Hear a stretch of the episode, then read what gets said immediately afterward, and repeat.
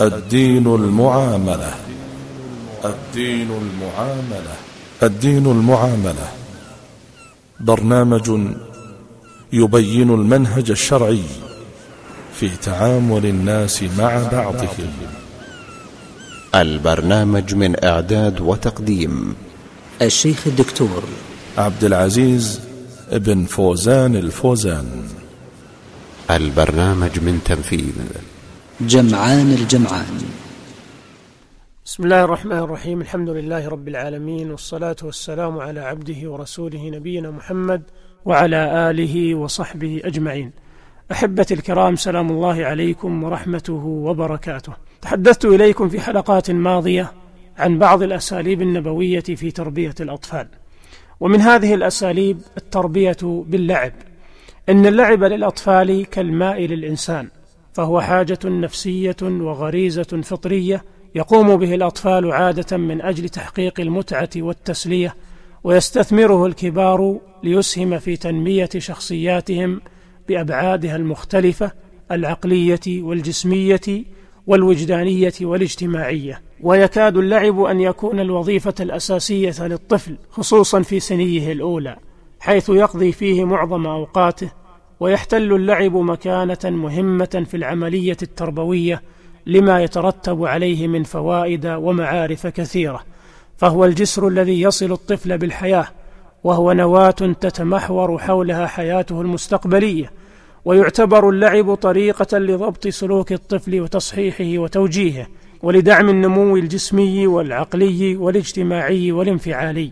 فمن الناحية الجسمية ينشط اللعب أجهزة الجسم ويقوي العضلات ويصرف الطاقة الزائدة ويكسب اللياقة البدنية. أما من الناحية العقلية فاللعب يساعد الطفل على أن يدرك جيدا عالمه الخارجي وينمي مهاراته اليدوية والعقلية ويقوم بالاستكشاف فيتعلم ويحصل المعلومات بنفسه فتزداد حصيلته المعرفية واللغوية ويتدرب على حل المشكلات وتنمو لديه روح الإبداع والابتكار ويساعد اللعب على نمو الطفل من الناحية الاجتماعية.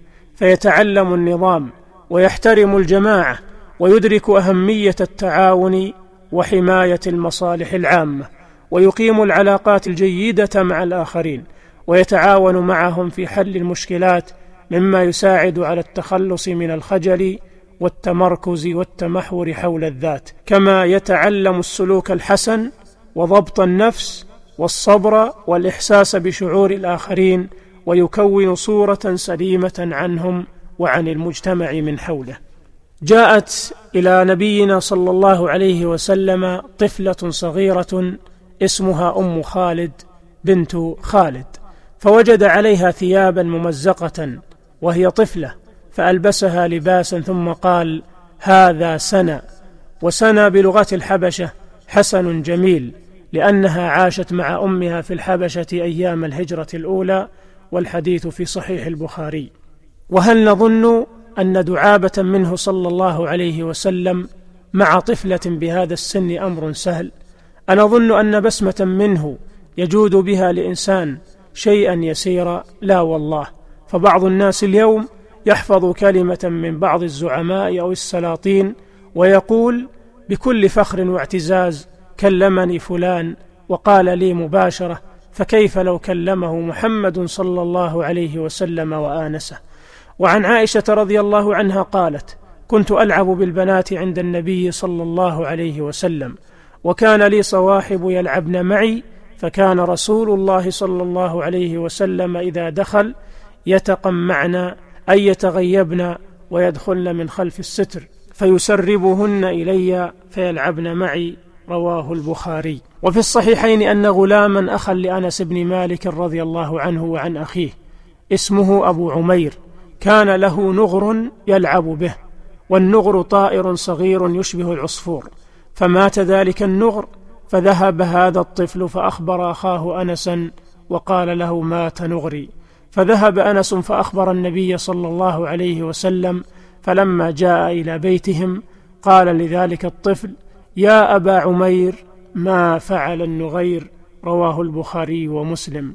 يقول هذا تعزية لهذا الطفل وتأنيسا له وكان صلى الله عليه وسلم يجد من الوقت ما يعزي به طفلا صغيرا بطائره الذي مات. وفي هذا الحديث فوائد كثيرة ذكرها الفقهاء وشراح الحديث ومنها مشروعية تكنية الصغير وتكنية من لا ولد له وتصغير الاسم للتحبب والتمليح وملاعبة الأطفال والأنس مع الطفل وزيارة الطفل في بيت أهله للمصلحة. ومنها أن الفعل المباح إذا كان لغرض شرعي صحيح فإنه يؤجر عليه العبد. وأعجب من هذا أنه صلى الله عليه وسلم سجد يوما في صلاته فجاء الحسين بن علي رضي الله عن أبيه وأمه وركب على ظهره فظل النبي صلى الله عليه وسلم ساجدا حتى قضى الحسين حاجته. ثم لما سلم قال للناس ليعلمهم كيف يكون التعامل مع هؤلاء الأطفال حتى والإنسان في صلاته. إن ابني ارتحلني فكرهت أن أعجله حتى يقضي حاجته. رواه النسائي وغيره وصححه الألباني. وإذا أراد الأطفال اللعب مع الكبار فينبغي للكبار تلبية ذلك وأثناء اللعب يخضعون لزعامة الصغار ويتقبلون الفكرة أو الخطة التي يرسمونها ولا يفرضون عليهم ما يودون اللعب به ولا كيفيته إلا فيما قد يخفى عليهم أو يضر بهم. وفي أثناء اللعب معهم نستطيع أن نوجه لعب الطفل ونشاطه في لباقة وفهم وأن نحاول توجيهه إلى ما نريده. وكان صلى الله عليه وسلم وهو أسوتنا حريصا على اللعب مع الصغار وينوع في اللعب معهم فمرة يجري معهم ومرة يحملهم على ظهره ومرة يداعبهم بجميل الكلام الذي يفهمونه. ومن روائع ملاعبته صلى الله عليه وسلم للأطفال ما رواه أبو هريرة رضي الله عنه قال كان رسول الله صلى الله عليه وسلم ليدلع لسانه للحسن بن علي فيرى الصبي حمرة لسانه فيهش له والحديث صححه الألباني. وعن أنس رضي الله عنه قال كان رسول الله صلى الله عليه وسلم يلاعب زينب بنت أم سلمة وهو يقول يا زوينب يا زوينب مرارا والحديث صححه الألباني أيضا. وعن محمود بن الربيع رضي الله عنه قال عقلت من رسول الله صلى الله عليه وسلم مجة مجها في وجهي من دلو من بئر كانت في دارنا وأنا ابن خمس سنين والحديث رواه الإمام البخاري. وعن أبي هريرة رضي الله عنه قال قبل رسول الله صلى الله عليه وسلم الحسن بن علي وعنده الأقرع بن حابس التميمي جالسا فقال الأقرع إن لي عشرة من الولد ما قبلت منهم أحدا. فنظر إليه رسول الله صلى الله عليه وسلم ثم قال من لا يرحم لا يرحم متفق عليه. وعن عائشة رضي الله عنها قالت جاء أعرابي إلى النبي صلى الله عليه وسلم فقال أتقبلون الصبيان فإنا لا نقبلهم؟ فقال صلى الله عليه وسلم أو أملك لك أن نزع الله الرحمة من قلبك. متفق عليه. وعن أسامة بن زيد رضي الله عنهما أن النبي صلى الله عليه وسلم كان يأخذه والحسن بن علي فيقول اللهم أحبهما فإني أحبهما. رواه الإمام البخاري. وكم يحتاج الطفل إلى أن يكون محل حفاوة الآخرين واهتمامهم ومحبتهم وعطفهم وهو يتغذى عاطفيا من خلال ما يجد من أمه وأبيه وذويه من رحمة وشفقة وحنان. هكذا كان صلى الله عليه وسلم يربي الأطفال ويشبع حاجاتهم النفسية والعاطفية ويشعرهم بقيمتهم ويغمرهم بفيض من الحب والحنان والعطف والشفقة.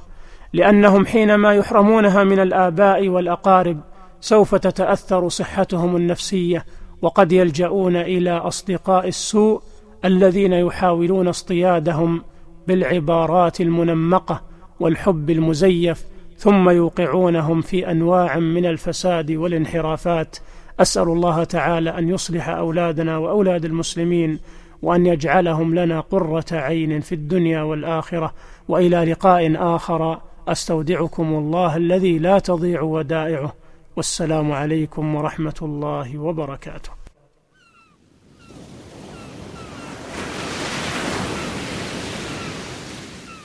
الدين المعاملة. الدين المعاملة. الدين المعاملة. برنامج يبين المنهج الشرعي في تعامل الناس مع بعضهم. البرنامج من إعداد وتقديم الشيخ الدكتور عبد العزيز بن فوزان الفوزان. البرنامج من تنفيذ جمعان الجمعان.